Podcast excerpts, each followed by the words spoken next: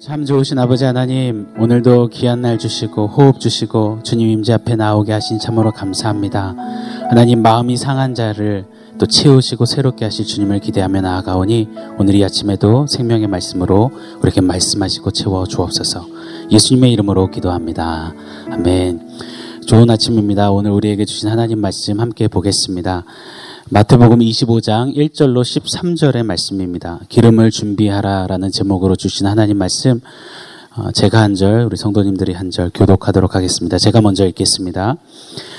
때 천국은 마치 등을 들고 신랑을 맞으러 나간 열 처녀와 같다 하리니 그 중에 다섯은 미련하고 다섯은 슬기 있는 자라 미련한 자들은 등을 가지되 기름을 가지지 아니하고 슬기 있는 자들은 그릇에 기름을 담아 등과 함께 가졌 갔더니 신랑이 더디옴으로 다 졸며 잘세 밤중에 소리가 나되 보라 신랑이로다 맞으러 나오라 하매 이에 그 처녀들이 다 일어나 등을 준비할세 미련한 자들이 슬기 있는 자들에게 이르되 우리 등불이 꺼져가니 너희 기름을 좀 나눠 달라 하거늘.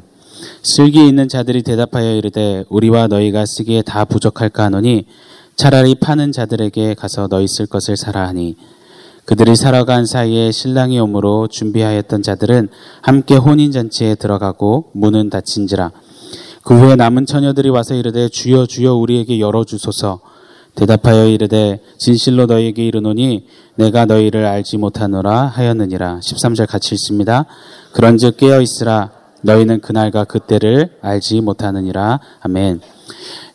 마태복음 24장에서는 예수님은 AD 70년에 실질적으로 있을 이스라엘에 받을 그 멸망을 예언하셨습니다.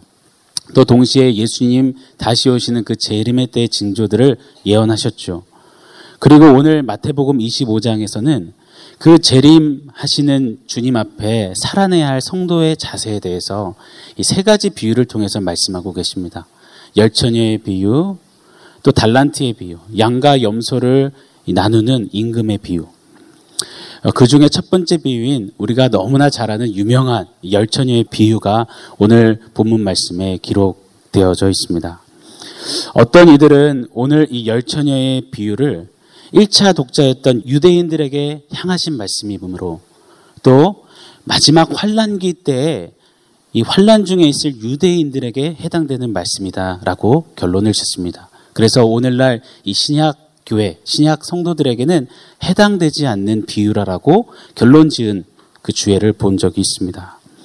그러나 어, 저는 믿기로는요, 하나님의 말씀은, 하나님의 이 모든 말씀은 오고 오는 모든 세대에게, 모두에게 선포되어지고, 적용되어지고, 그리고 역사되어진다라고 믿습니다. 그래서 오늘 이 본문 말씀이 1차 독자인 유대인들 뿐만 아니라 오늘날 우리에게도 분명한 주의 메시지와 주님의 마음이 되어서 도전되어진다라고 믿습니다. 오늘 비유를 보시면 10명의 처녀가 등장을 합니다. 잘 보시면 신부가 없습니다. 신부가 없이 10명의 처녀만 등장합니다. 이때 우리의 태도는 왜 신부는 없고 처녀가 있는가? 거기에 깊이 묵상할 필요가 없습니다. 그것이 메인 이슈가 아니기 때문입니다. 그리고 이 처녀들을 아, 이 처녀들이 결국은 신부다라는 결론, 이 무리한 해석도 해서는 안 될 것입니다. 중요한 것은 신부냐, 처녀냐, 열 명이냐, 한 명이냐가 중요한 것이 아니라 더 중요한 것이 바로 예수님의 의도입니다. 신랑이 예수님이라는 사실과 함께 신랑 되시는 그 예수님을 기다리고 맞이함이 더 중요하다라고 그 신랑 맞이함에 강조점을 두고 계시는 것입니다. 또 오늘 비유에 잘 보시면 기름이 무엇이냐가 굉장한 큰 논쟁과 다툼거리가 되었습니다. 기름이 뭐냐가 중요한 메인이 아닙니다. 기름이 뭐냐? 또 유대인이냐? 신부냐? 처녀냐? 예수님 언제 오느냐가 중요한 것이 아니라 오늘 이 비유의 핵심 포인트는 예수님은 다시 오신다. 그러니 깨어 있으라. 다시 한번요. 예수님은 다시 오신다. 그러니 깨어 있으라. 이것이 오늘 이 비유, 오늘 말씀의 핵심입니다. 우리 13절 말씀 한번 같이 읽겠습니다. 같이 읽을까요? 그런즉 깨어 있으라 너희는 그 날과 그 때를 알지 못하느니라. 아멘. 자, 그렇다면 이 메시지 앞에 예수님이 다시 오신다라는 이 진리 앞에 우리가 깨어 있어야 할 텐데 우리는 어떤 자세와 어떤 태도를 가지고 깨어 있어야 할지 좀 크게 세 가지로 오늘 말씀 속에서 보고 싶습니다. 첫 번째로 천국을 살아내는 삶이어야 합니다. 1절을 함께 같이 읽겠습니다. 그때 천국은 마치 등을 들고 신랑을 맞으러 나간 열 처녀와 같다 하리니 이 그때에는 24장부터 쭉 이어온 주님 다시 오시는 때, 그 재림의 때, 마지막 때를 가리킵니다. 그리고는 천국은 마치 등을 들고 신랑을 맞으러 나간 열 처녀와 같다라고 말씀하셨습니다. 이 말은 천국이 열 처녀다라는 말이 아닙니다. 이 신랑을 맞으러 나간 처녀들의 그 상황과 태도, 자세, 모습과 같다라는 뜻입니다. 다시 잘 보시면 그때 이 마지막 때를 말하는 주님 말씀 바로 직후에 천국은 하시면서 천국을 언급하셨다라는 사실이 중요합니다. 재림 바로 다음이 천국입니다. 주님 다시 오심 바로 직후가 천국으로 언급하셨다라는 것이죠. 이 보통 천국 할 때요. 하늘천 나라국, 하늘나라라는 뜻입니다. 성경적 관점에서는 이 천국에는 장소적인 의미보다는 다스린다, 통치한다라는 그 뜻이 더 깊이 담겨져 있습니다. 오늘의 국가관으로 다 이해하기 어렵지만 이 성경의 배경이 되는 이 나라, 이 국가는 바로 왕국의 개념입니다. 그래서 성경은 이 천국을 항상 Kingdom of Heaven, Kingdom of God, 하늘의 왕국, 하나님의 왕국이라라고 그렇게 기록합니다. Kingdom, 여러분 잘 아시다시피 King, 왕이라는 단어와 Dominion, 지배하다, 다스리다. 영토라는 뜻의 이 두 단어의 합성어가 바로 킹덤입니다. 따라서 천국은 천국의 유일한 왕이신 하나님이 다스리시고 통치하시는 곳, 그리고 그 하늘 왕의 뜻이 있는 곳이 바로 천국인 것입니다. 즉, 제가 다스리고 제가 통치하던 우리 내면에 이제 예수 믿고 예수님이 다스리시게 되시니 그때부터 예수 믿는 성도인 우리 안에 누려지는 것이 바로 천국인 것입니다. 그런데 이때의 경험, 이 천국의 경험은 이 완성되거나 완숙하지 않습니다. 이 말은 천국이 미완숙이고 미완성이라는 말이 아니라 이 땅을 아직도 제 육신의 장막을 입고 살아가는 우리가 경험하는 천국은 미완숙이고 미경험이라는 거예요.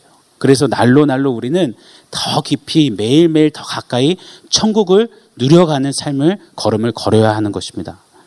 그리고 주님 다시 오시는 날, 우리 개개인이 육신의 장막을 벗고 주님 앞에 서게 되는 날, 그때야 비로소 그 천국을 완전하고도 온전하고도 분명하고도 선명하게 누리고 보게 되는 것입니다. 따라서 예수님의 다스림과 통치를 받으며 그 예수님을 닮아갈 때 예수님의 마음과 뜻과 목적에 나의 목적과 뜻과 마음이 더 깊이 담겨지고 더 깊이 만날 때 그때 천국은 우리 안에 더 깊이 누려지게 된다라는 사실입니다.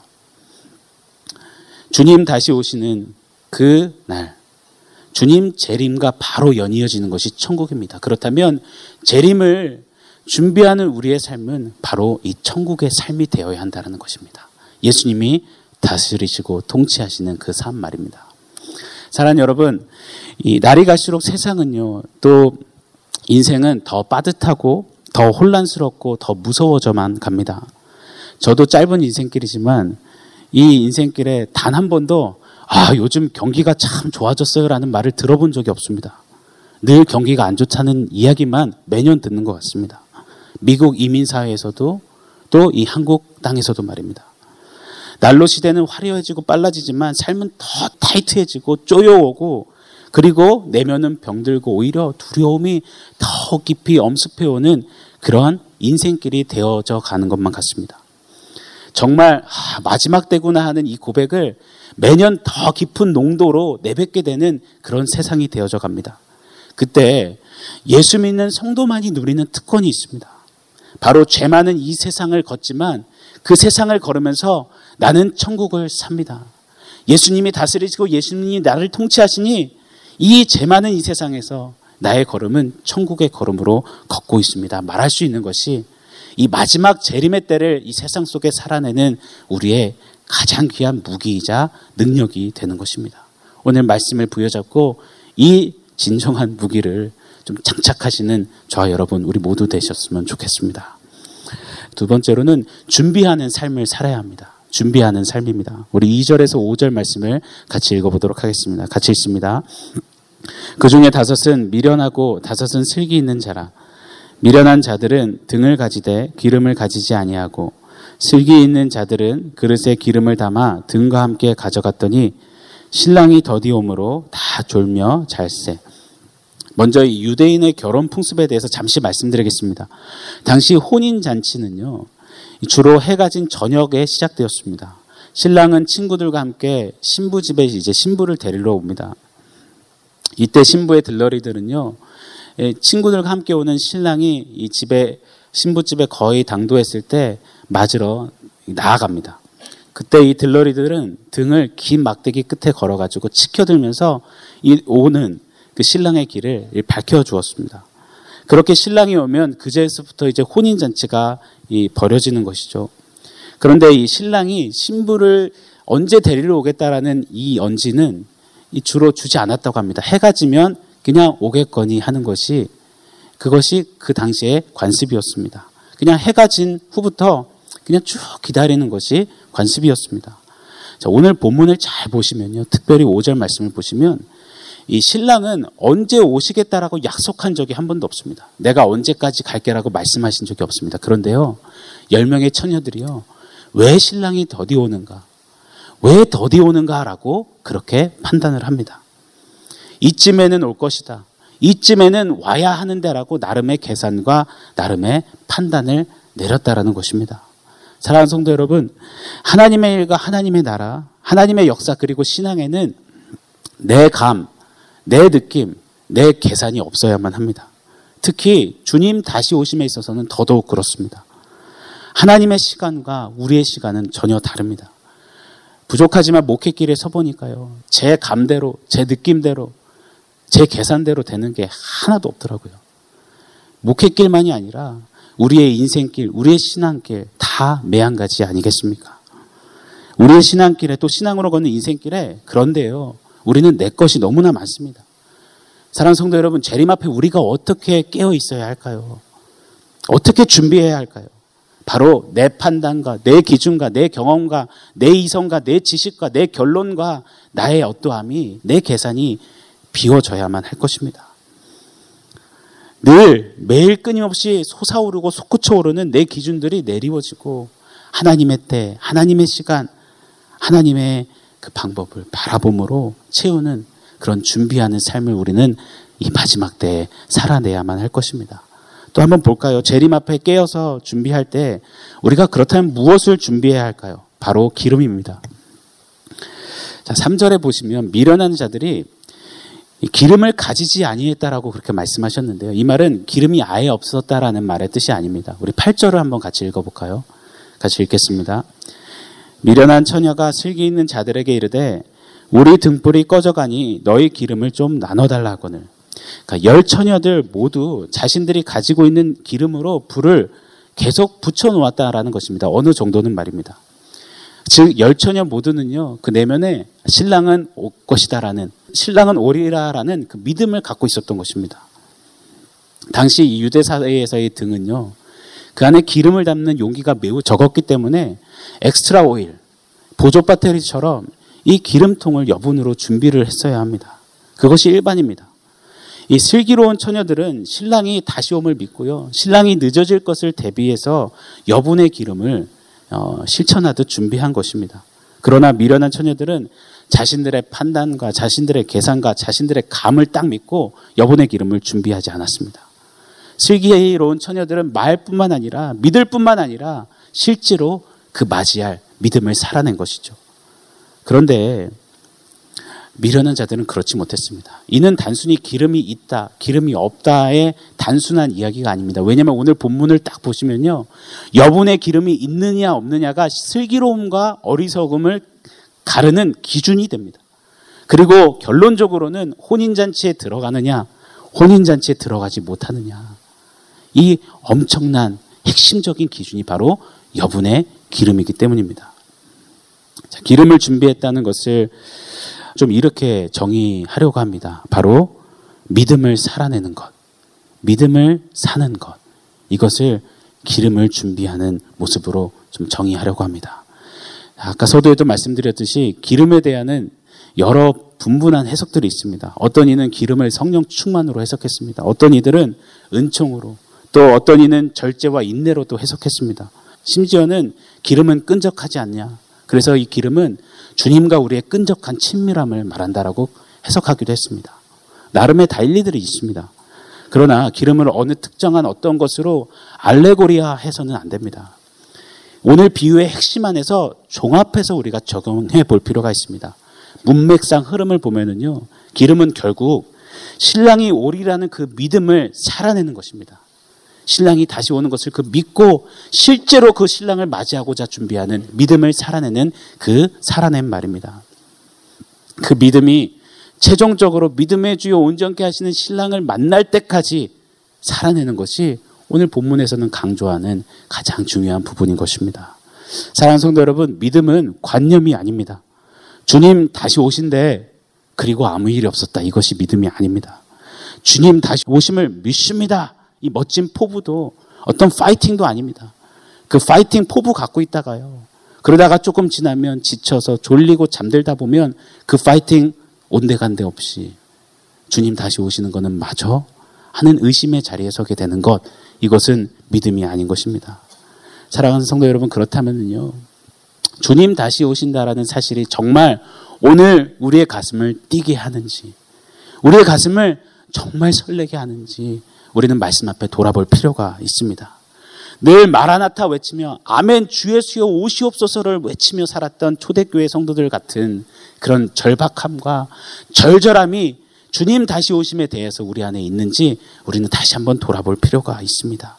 주님 다시 오신다고 했는데 벌써 때는 2000여 년이 흘렀고 더디 오시나 보다. 아니 오시지 않는 것 아닌가 하는 자리에 우리가 그런 인지를 갖고 있다면, 내심 우리가 그렇게 생각하고 있다면, 우리의 삶이 그런 태도로 살아내고 있다면, 우리는 오늘 미련한 자들처럼 여분의 기름을 준비하지 못하는 그 자리에 서 있는지 모른다라는 것. 오늘 두렵고 떨림으로 말씀 안에 깊이 적용해 보아야 할 부분인 것입니다. 자, 6절에 보시면요. 잠자고 있는 그때 이런 외침이 들립니다. 보라! 신랑이로다! 맞으러 오라! 사랑하는 성도 여러분, 신랑은 반드시 오십니다. 신랑은 반드시 오시고야 말 것입니다. 신랑은 우리는 반드시 그 신랑을 만날 것이기 때문에 우리는 그 신랑 맞을 때까지 기름을 준비하는 믿음을 살아내는 삶으로 걸어야만 할 것입니다. 사랑하는 성도 여러분, 오늘 혹 예배 가운데 이런 소리가 하늘에서 들리는 거예요. 보라, 신랑이 오는도다. 맞으러 오라. 그때 여러분 어떤 마음, 어떤 태도 취하시겠습니까? 원하옵고 바라옵기는 미련한 처녀들의 모습이 아니라 슬기로운 처녀답게 그 자리에 서서 주님 맞을 수 있는 제가 되기를 우리 사랑하는 성도님들이 되시기를 예수님의 이름으로 간절히 축복합니다. 자, 세 번째로 이 마지막 때에 깨어 있어야 하는데 우리가 어떻게 깨어 있어야 하는가? 오늘을 살아내야 합니다. 오늘을 살아내야 합니다. 우리 10절, 12절을 읽겠습니다. 같이 읽습니다. 그들이 살아간 사이에 신랑이 오므로 준비하였던 자들은 함께 혼인잔치에 들어가고 문은 닫힌지라. 그 후에 남은 처녀들이 와서 이르되 주여 주여 우리에게 열어주소서. 대답하여 이르되 진실로 너희에게 이르노니 내가 너희를 알지 못하노라 하였느니라. 신랑이 오자 여분의 기름이 없던 미련한 처녀들은 슬기로운 처녀들에게 기름을 빌리려 했습니다. 그러나 그렇게 하다가는 결국에는 슬기로운 처녀들마저도 기름이 모자라는 상황에 이르게 됩니다. 결국 그제서야 부랴부랴 기름을 사러 뛰어나갑니다. 그리고 기름을 간신히 사서 돌아오죠. 돌아와 봤더니 혼인잔치는 이미 시작됐고 문은 굳게 닫혔습니다. 한 번 닫힌 문은 다시는 열리지 않습니다. 미련한 처녀들의 이러한 벼락시기 모습, 소란스럽고 부산한 모습, 그리고 믿음을 살아내지 못한 이 영적인 나태함은 순간에 실수가 아니었습니다. 늘 잘하다가 아뿔싸하며 순간 놓친, 잠깐 놓친 것이 아니었습니다. 우리 잠시 2절을 보시면 2절에 어, 우리 한글에는 잘 드러나진 않지만 헬라어로 에산이라는 동사가 이 각각 미련하고 슬기로운 자에게 사용되었습니다. 이 에산이라는 동사는 반복적인 상황을 묘사하는 미완료 과거 시제입니다. 즉 10명의 처녀들의 개인적인 성향과 삶이 항상 어찌 반복되었는지를 암시해 주는 단어입니다. 미련한 처녀들과 슬기로운 처녀들이 평상시에 어떻게 살았느냐를 말해주는 문법적인 표현입니다. 즉 하루하루 어떻게 어떤 자세로 어떤 태도로 서 있느냐가 결국은 주님 재림의 때에 우리의 모습으로 나타난다는 것입니다. 오늘 주님 앞에 예수님과의 관계, 또 예수님과의 앞에 그 머무르는 시간이 나의 삶이, 나의 자리가 없습니다. 그리고는 오늘 바빴으니까, 오늘은 그럴 수밖에 없었으니까 하고 차일피일 미루는 태도를 우리가 살아낸다면요. 결국 그 모습이 내일의 우리 모습이고 그것이 10년, 20년 후에 우리의 모습입니다. 안타까운 것은 그것이 결국은 주님 다시 오실 때 우리의 모습일 수 있다라는 것입니다. 그렇다면 사랑하는 성도 여러분, 우리의 오늘이 달라져야 됩니다. 우리의 오늘 예수님 앞에 살아가는 태도와 자세가 더욱 진지해져야만 합니다. 내일이 없는 것처럼 주님 앞에 우리의 생각이 마음이 들여져서 살아내져야만 합니다. 폴란드의 피아노 천재 이 루빈스타인은 연습을 하루 쉬면 내가 알고 연습을 이틀 쉬면 친구들이 알고 연습을 4일 쉬면 청중이 다 안다라는 얘기를 하면서 매일매일 연습에 매진했습니다. 이 세상에 전문가들도 그리 산다면 하물며 영적인 귀한 은혜를 받은 저와 여러분의 영적인 삶은 어떠해야겠습니까? 사랑하는 성도 여러분, 오늘 만난, 오늘 머물러야 하는 그 예수님과의 관계, 내일로 미뤄서는 결단코 안 될 것입니다. 혼인잔치 문 닫지 않는 오늘이 바로 또다시 우리에게 주신 귀의 힘을 우리는 믿어야만 합니다. 그리고 그 귀의 앞에 내일 미래 이야기하는 것이 아니라 오늘 단위로 끊어서 우리는 살아내야만 합니다. 내일 내일 나중에 나중에 차일피일 미루다 보면 그러다가 주님 다시 오십니다. 자, 11절에 이렇게 오늘 한 날 하나님 앞에 살아내지 못했던 미련한 처녀들은 이런 반응을 예수님 앞에 하고 있습니다. 11절에 주여 주여 우리에게 열어 주소서 주여 주여 열어주소서 여러분 이 표현 많이 들어보신 표현 아닙니까? 우리 마태복음 7장 21절 22절 같이 한번 읽어보겠습니다. 같이 읽습니다. 나더러 주여 주여 하는 자마다 다 천국에 들어갈 것이 아니요 다만 하늘에 계신 내 아버지의 뜻대로 행하는 자라야 들어가리라. 그날에 많은 사람이 나더러 이르되 주여 주여 우리가 주의 이름으로 선지자 노릇하며 주의 이름으로 귀신을 쫓아내며 주의 이름으로 많은 권능을 행하지 아니하였나이까 하리니 지금 내가 무슨 직분을 맡아서 어떤 사역을 하고 있는지 지금 나의 삶에 어떠한 기적이 펼쳐지고 있는지 중요하지만 그것보다 더 중요한 것이 있습니다. 바로 오늘 한 날 한 날 하나님 앞에 머무름이지요. 주님 다시 오심을 믿고 그냥 그저 오늘도 여전히 주, 그 주님 앞에 살아가는 나의 걸음, 나의 자리, 나의 호흡이 그 어떤 능력보다도 기적보다도 더 중요함을 오늘 본문은 우리에게 도전하고 있는 것입니다. 12절에 이 미련한 처녀들의 향한 주님의 답변은요, 내가 너희를 알지 못한다 라고 하셨습니다. 이 신랑 대신 예수님의 답변을 우리는 꼭 기억해야만 합니다. 이 알지 못하노라 하셨을 때 이 알지 못한다의 알문요. 단순히 지식적으로 정보적으로 아는 알미 아닙니다.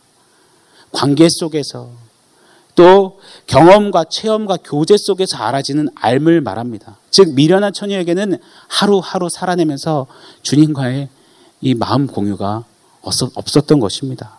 즉 오늘 신랑 예수님과 이 알의 관계를 살아내는 것이 오늘 한 날 살아내는 것이 너무도 중요함을 보여주고 계시는 것입니다. 마태복음 24장에도 언급되었던 노아는요. 주님의 심판 그 마지막이 선포된 정말 초읽기에 들어간 그 마지막 때를 살았습니다.